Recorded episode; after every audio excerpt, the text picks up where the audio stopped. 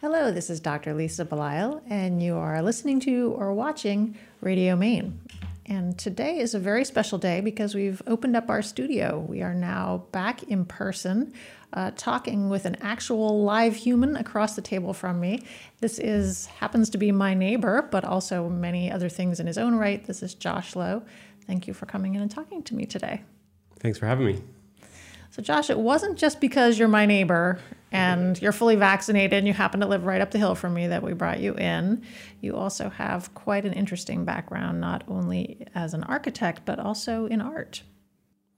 Yeah, I, uh, I grew up kind of immersed in art. My mom was the local art league teacher, and we kind of sat in those classes as she was teaching in the summer. And then when we got old enough, she was she moved on into the public schools and became kind of the head of the art department as we were kind of heading out into going to college and, and all that. Me and my sisters kind of all ended up in art related disciplines. And where do you fall in the lineup of children? Oldest, youngest? I'm the middle. So I have an older sister who's a metalsmith, uh, Heidi. And then my younger sister is an oil painter and she's about six years younger than me. Oh, middle child. So interesting. so that must have been kind of fun to see where your older sister went before you and then the choices that your younger sister made after you. Yeah, she, well, Heidi, my older sister, um, kind of paved the way. Like in high school, she had already asked the art teachers to let her do jewelry. So, like, when I got there, I was able to make knives and um, necklaces and rings, and it was kind of already set because she was great at what she she does, and now she she went to MECA, so she went to the Maine College of Art for uh, metalsmithing, and um, now she has a studio, and yeah, so having her ahead of me kind of plowed the the way for me to be able to explore a lot of art related things, and the teachers kind of just let, let us have it, you know, let us do whatever. And we had great teachers at, at that at that time that you know, we could. Uh, one time, I won a competition to do like a big totem pole for one of the uh, big buildings in in Wilmington. They had a competition, and I submitted, you know, something this tall by this wide, and I said, "Oh yeah, if if I win, I'll make it 15 feet by three feet wide." And I didn't know that I was going to win, and I hadn't really decided on what that was like. That was just like a an estimate, and then they're like, "Okay, you win," and I was tasked with figuring out what what it was going to be, how to get it in and out of the building. So we ended up having to tarp off an area pretty much the size of the studio to build that sculpture that um, ended up going into a big building in Wilmington. So. So, what was your totem pole constructed of?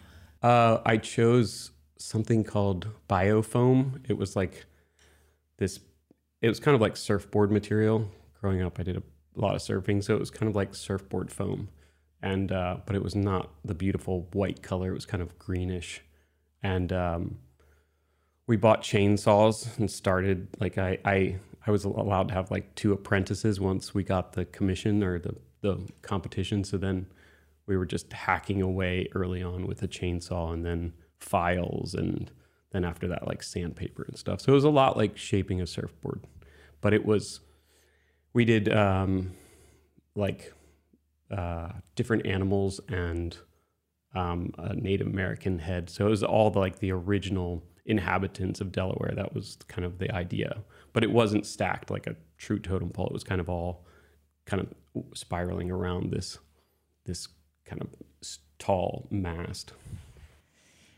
There aren't that many people I could think of who, when somebody said, "Oh, we, we'd like you to be in a totem pole creating competition. Would actually be interested in taking on that challenge. So what what was it that caused you to think oh that's kind of cool. I'd like to do that. Well it was just a sculpture competition and i think five teams ended up winning five schools. And some people when we went to uh, the like the show uh, when they had installed all the pieces we got to see all the other ideas and they were completely different like you know one of them was a bunch of uh, fish that were cut out of metal that were kind of curved and that was one I remember. I, I am kind of forgetting some of the others, but yeah, it was that none of them were alike. I mean, you could tell that there wasn't kind of an idea of exactly what it was. They just created uh, five places where these things could be placed and, and and let the kids have at it, and it was it was really fun. It was really exciting, and it was kind of the beginning for me of making things that were scaled, you know, big, and it was it was enjoyable in that way. You have a connection to one of the Portland Art Gallery artists, Steve Rogers, who I believe was not too far away from where your grandfather lived. Yeah, yeah. It was my grandfather grew up in Lewes, and so did my dad, and which was one town from where I grew up. And uh, he is this amazing artist who makes these boats that I, as a kid, I was infatuated with because they were really well made. And uh, since my mom was kind of in the art community, I think he let me, you know, kind of help out. Like I remember putting sticks in water to get him ready for him to bend on these boat sculptures and um, I was lucky that he kind of let me in on the studio, and I, I, don't know how many sessions we did. It was a long time ago, but it was a, it was a. I was really thankful for that experience because it was like someone who was actually doing art or architecture in in the world. You know, it's like not just a teacher, but someone who's who's their it's their job to make these uh, beautiful pieces of artwork. So um, yeah, he was he was a.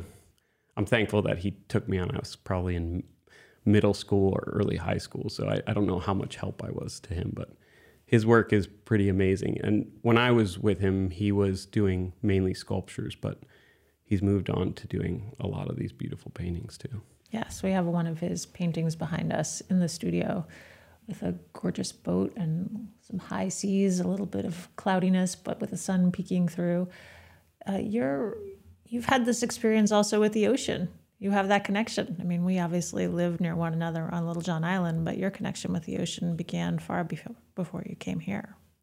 Yeah, I mean, I feel like the ocean is like the ultimate teacher. You know, you you can kind of learn most things from from the water. And growing up, my dad was a lifeguard.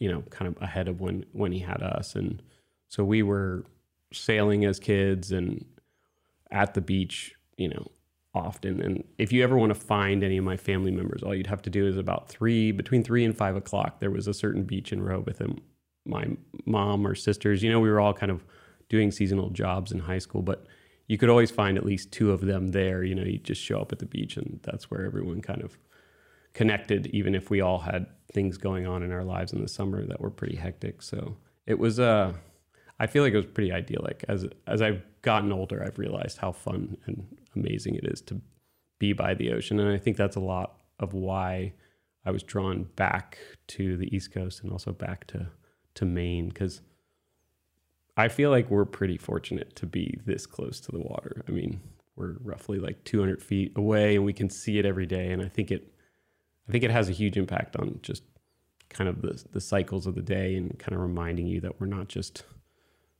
just humans. You know, we're humans in a in a landscape in in kind of the in the world. So I love I love the ocean and surfing has kind of been something that has pushed me to travel a bunch and to go all over the world to to look for waves and and I feel like you know you, from that you know the tide you know kind of what's happening and you're also kind of you know like over Christmas we were all celebrating Christmas, and my brother-in-law and I, who are, were both surfers, we were like kind of on the side watching watching what was happening with the waves because the next day it was just amazing, and we ended up just kind of disappearing and going for a, an adventure and finding some great waves, you know, in in Maine, and then kind of coming back into Christmas. But it was kind of a nice way to feel like, you know, it's not just about the human experience; it's about us in in the world and you know in the ocean.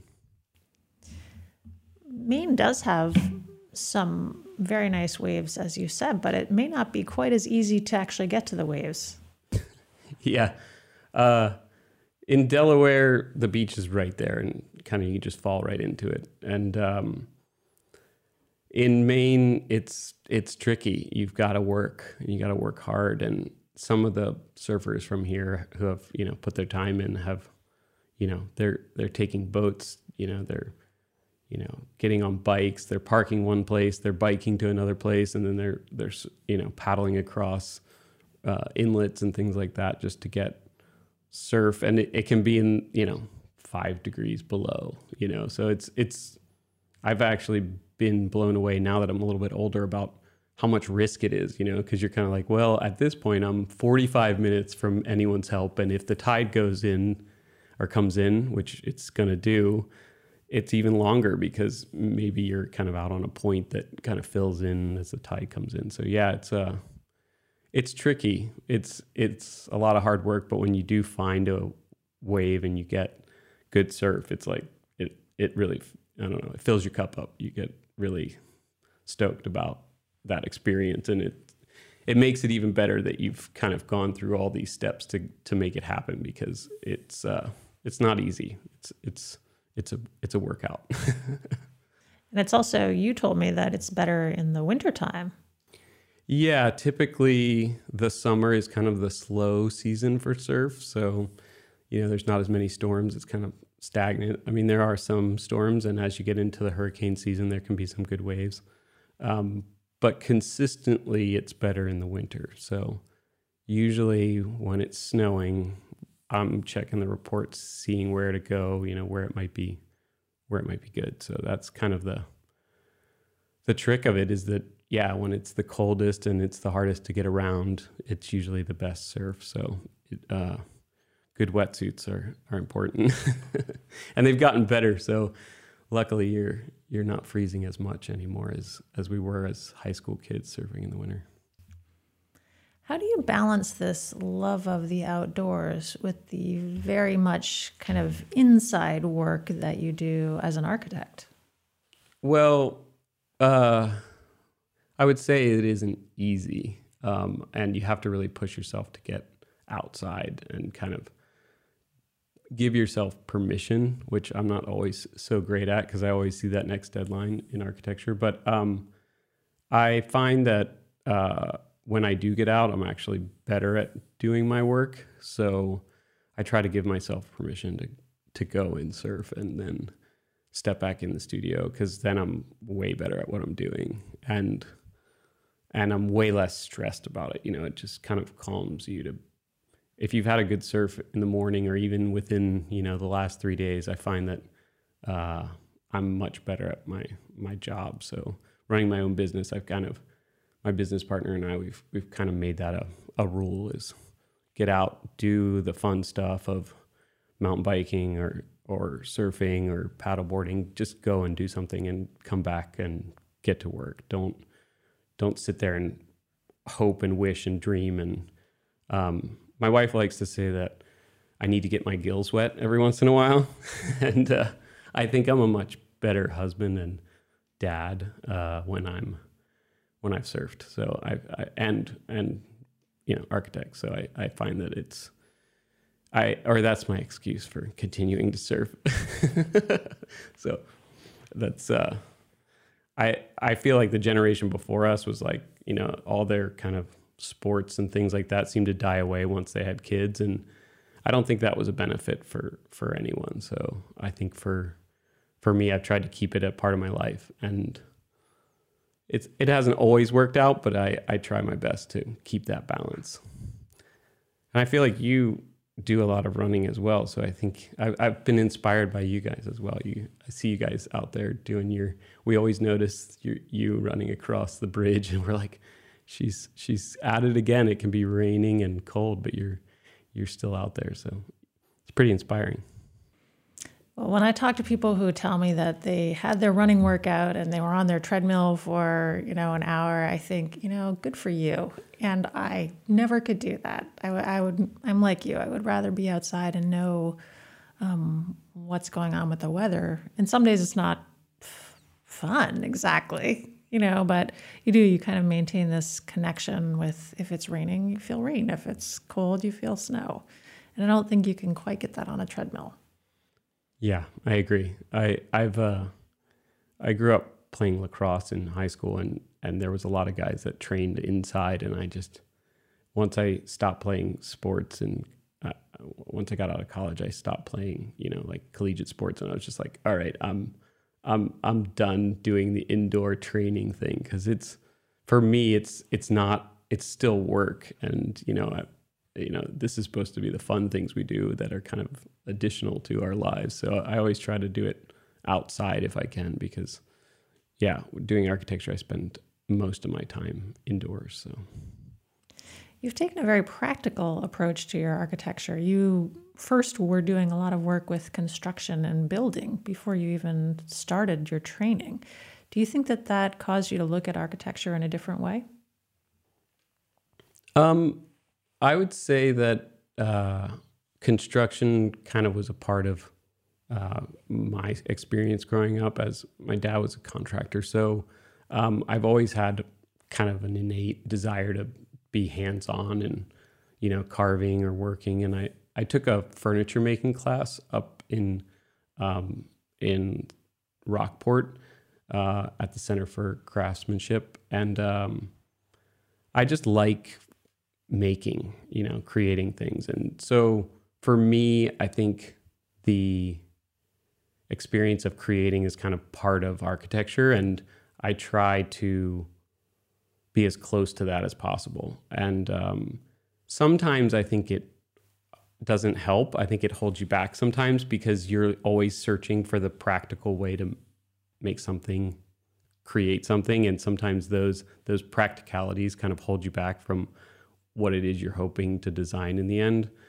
But when you get engaged with the contractor and you start working, they're very thankful for those moments where you're fighting to make that design idea into something that's real because so it helps there but sometimes in the early stages um, it can slow you down because it's you're already thinking about the means and methods of how it goes together and sometimes I have to pull back and just say, well, what what would I really want if none of that was there? Because that's what architecture is, right? That's what design is. It's we can easily make a house again.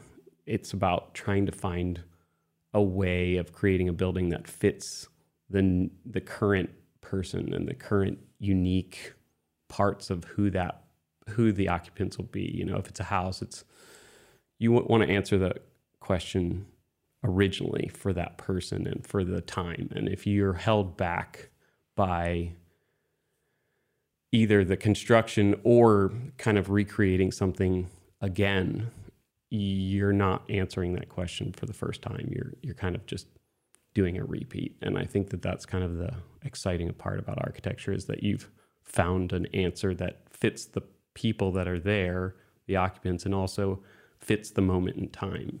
You know, it's not just something that's a recreation.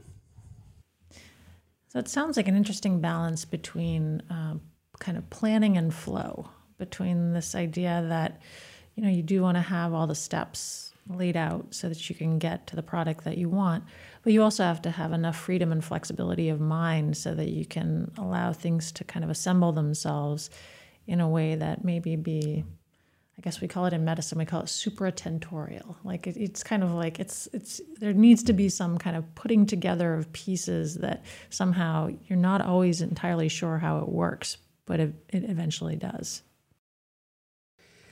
Yeah, um, in architecture, we kind of have a, a couple set moments that are a part of the process. You have um, concept design, well, even before that, you have programming. So, what is the problem? Kind of determining what the the the problem is. It sounds like a bad word, but for us, it's kind of setting the rules of the game. And then in concept design, you're kind of big picture, like what is this project about? You know, it's kind of the elevator pitch of the project. And then schematic design, you're kind of starting to fit the puzzle pieces together and see how they relate.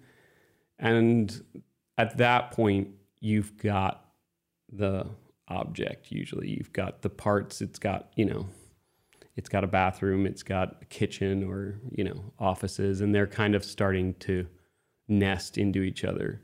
And I think usually we've presented like a three dimensional exterior if it's an exterior project and, you know, a walkthrough of the interior. So the people usually know what it's looking like and are, have kind of signed off on that. And then design development's kind of what is it made of? You know, what are the what is between the two rooms? You know, it's not just this you know gray lines. You know it's not just two lines. It's it's something you know. What is it? Is it is it stone? Is it stucco? Is it wood? That kind of thing. So um, architecture does have kind of a process of working towards that um, that is helpful when you know you it gives you it starts to allow you for that freedom in each in each place so if you complete the steps i think it's it, it really helps outline kind of where you're at and keeps everyone kind of on task because it's really easy to jump back into another stage. But I've learned from practice that it, it it's not good. You gotta you gotta work through it and, and kind of own the process as well. What is your so you started in Delaware and then you hopped out to the West Coast and then you came back a couple two and a half years ago. What was the draw to California? How did you end up out there? Well, um, when I graduated, I went to Roger Williams University in Rhode Island, and um, it was a great experience. You know, I, I, was near the water again, and it was uh, got to travel abroad a bunch and kind of see, kind of live in Rome and live in, in different cities. And um, when I got done school, I went back to Delaware to kind of chip away at some of my debt, some of the, the school expenses, and and just kind of see just do some construction because that's what I had done on the summers. So I, I I was doing construction and I started doing a I did a design build project for my mom. So I built my mom's house and redid that. And in that experience, I kind of realized I know how to design in the way that we've been taught in school and I know how to build, but I'm still figuring out how to make a living doing design. And if I jumped off on my own at that point, I realized I would just be recreating houses that I knew how to build because I hadn't really developed those. There was two silos, and I hadn't really figured out how to get from one to the other. And so I thought, big city is going to be, you know, the quickest way to get that done. You know, a lot of a lot of architecture offices, and San Francisco is the only place where the grid of the city runs into the ocean. So it was like, let's just go for the the all the things. You know, what will it fill every bucket? Can I surf? Can I have a new adventure? And and can I, you know, get my license and learn how to be a practicing architect? Because I think people think, oh, it's schools. You know, I'm uh, I'm gonna know everything when I leave school, and uh, I mean, you probably learned this.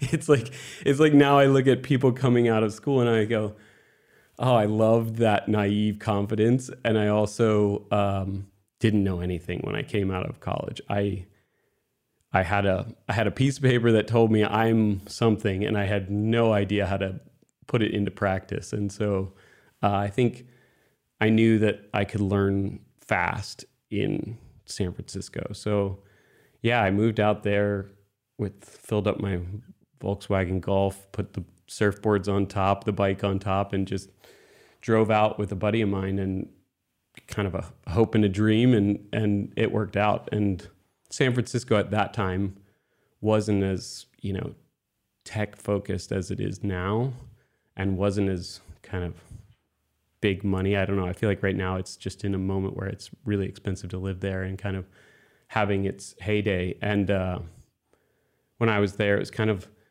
if you were into something, there was people for you that were also into that thing, you know, whether it's surfing, rock climbing, everyone I ran into, they were like, if you like something, just dive. It's a deep dive into whatever you're interested in. You could find a crew of people that were excited about the same thing. So, and I just thought the outdoor living component, you know, being outdoors all the time and then uh, being able to do architecture was kind of a great combination. So it it worked out, and I I honestly didn't really lift my head up that whole time. I was working hard and playing hard, you know, going skiing as much as I could, traveling to find waves all over the coast, and also living. I literally lived this as close as we are now to the bay is where I lived to the ocean, and at that time. I couldn't believe it when I got out there, but no one wanted to live right on the coast because it was so foggy. So I literally could rent a house 200 feet from some of the best surf I had ever seen. And uh, for me, I, I, I was like, I thought I had won the lottery. I just laughed, you know, I was like, oh, this is the best, this is the best place you could ever live, you know? And, and at that point in my life, I, I think it is, uh, or it was. And, um, but as I started to spend time there, it was great for my career, great for surfing. But we got married. Carly and I got married, and then we had a daughter, my daughter Luella, and I started to realize that being outside and being connected to the kind of the water and being able to fall right into the water wasn't really an experience she was able to have it was an experience I got to have because I kind of had put the time in to go surfing. But this wave was huge and it was dangerous and the ocean was kind of heavy. And so it was harder to find those moments for her. And as you, you know, want to go, you know, buy a house or do those things, being close to the water was out of the picture. You know, the housing market there was just so, uh, just wild. I mean, expensive and just fast moving. People were buying houses quickly, and so I I guess I wanted that experience for my daughter. I wanted her to be able to learn to sail and play in the water, and so Maine seemed like the right next adventure. And also, there's a transient quality to the Bay Area where you're friends with people and they're they're gone after three or five years. There's just this not this long term investment, it feels like, in kind of the community. There's some local people there that have kind of stuck it out and are amazing. But I think for those who have kind of come to it, you know, in, in their college years or post college, I think it's harder to stay. It's harder to keep your foothold there.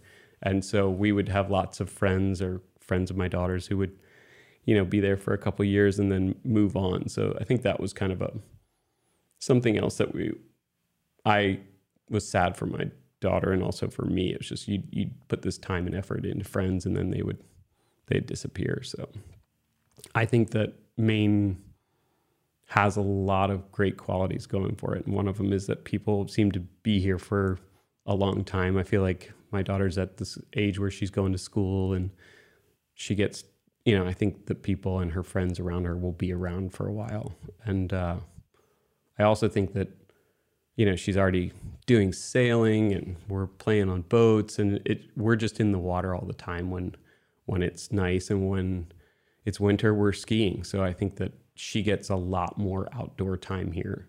And we also get a lot more time as family. So i think that those combinations were what we were hoping maine would provide you know just that connection to water and the outdoors and just more time as a family together and we're pretty thankful that it's worked out that way here. You brought some of your own art with you. Oh yeah.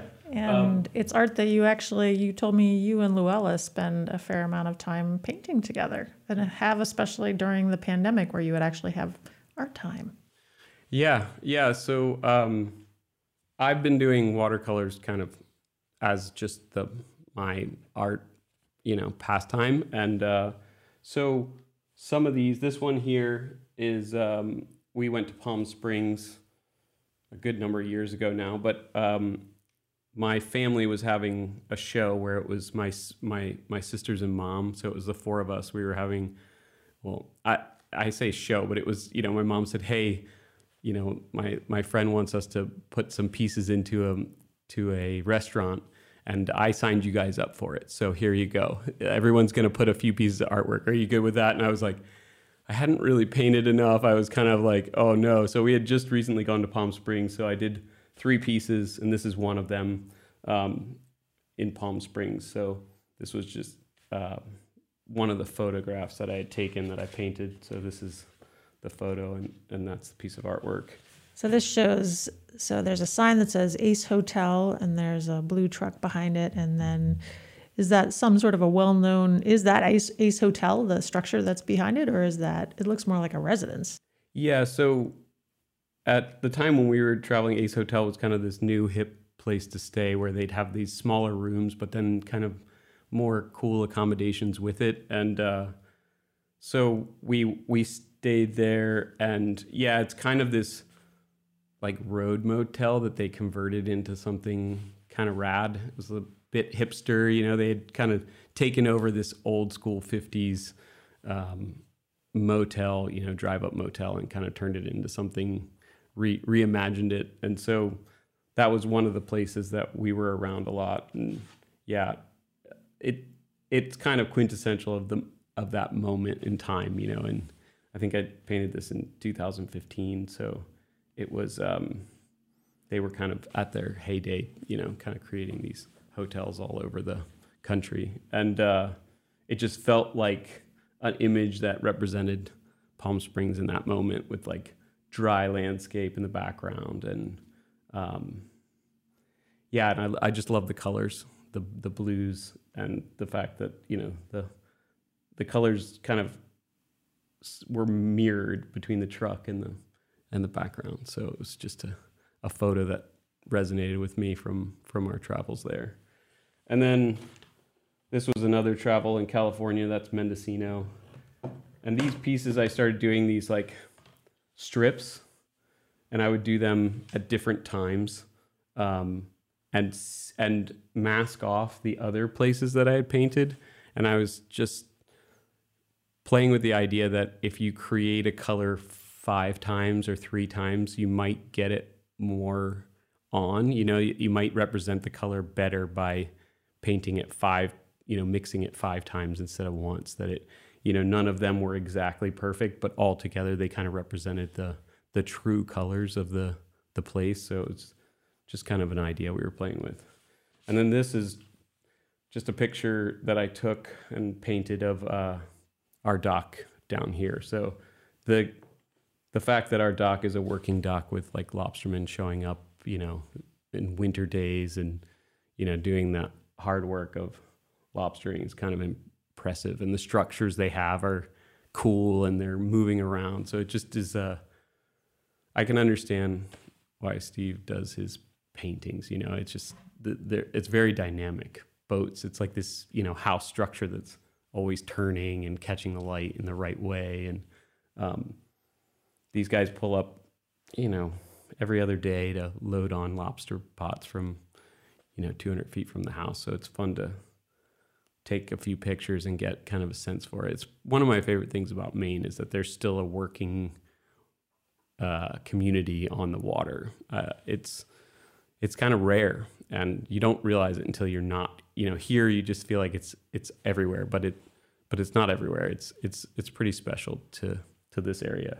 So I I, I think in that way it, it's fun to paint something that you know you you kind of get excited about or or you want to stay you know it's it's because it is going away in some places because the scale of fishing is kind of growing it's cool to see that it's sticking around here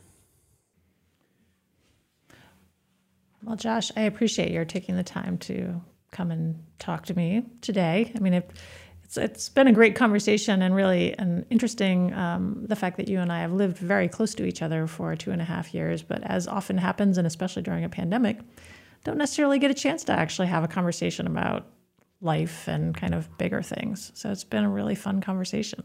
Yeah, it, I uh, feel like um, I know you guys better, and it's it, it this goes by so quick. I don't know. For me, it's it's it's yeah, we we've been here for a while, and and this seems like the first time where we really get to sit down and have a conversation. So it's it's fun. Thank you. I've been speaking with Josh Lowe. He happens to be my neighbor on Littlejohn, but also is an architect and an artist in his own right.